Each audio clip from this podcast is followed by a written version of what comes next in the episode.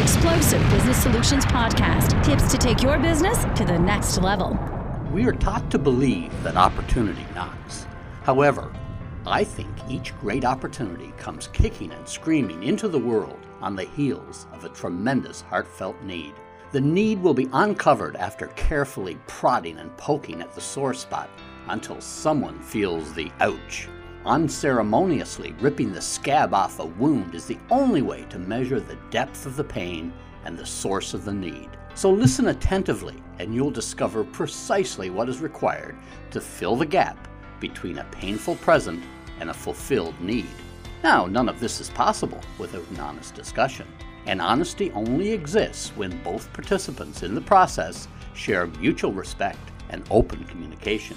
It seems simple enough, I know, but actually, these days, in a world where it seems like everybody's phone is going ding, ding, ding, in fact, we're enslaved to our iPhones, mesmerized by our own need to feel connection and we get interrupted by all manner of unadulterated foolishness. Foolishness masquerading as necessity.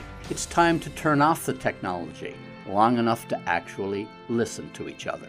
A couple of years ago, a friend of mine pointed out that people have a need to communicate their victories and their losses on social media. He said, no one buys a car or a new house anymore without posting a picture on Facebook or Instagram. Ding, ding, ding went the iPhone. Oh, look at me, it screams. Well, if you want to have an honest communication and if you want to hear the sound of opportunity knocking, you know what? You need to turn off that technology, have a listen to people. Explosive Business Solutions with Dave Newberry. Find out more at explosivebusinesssolutions.com. Explosive.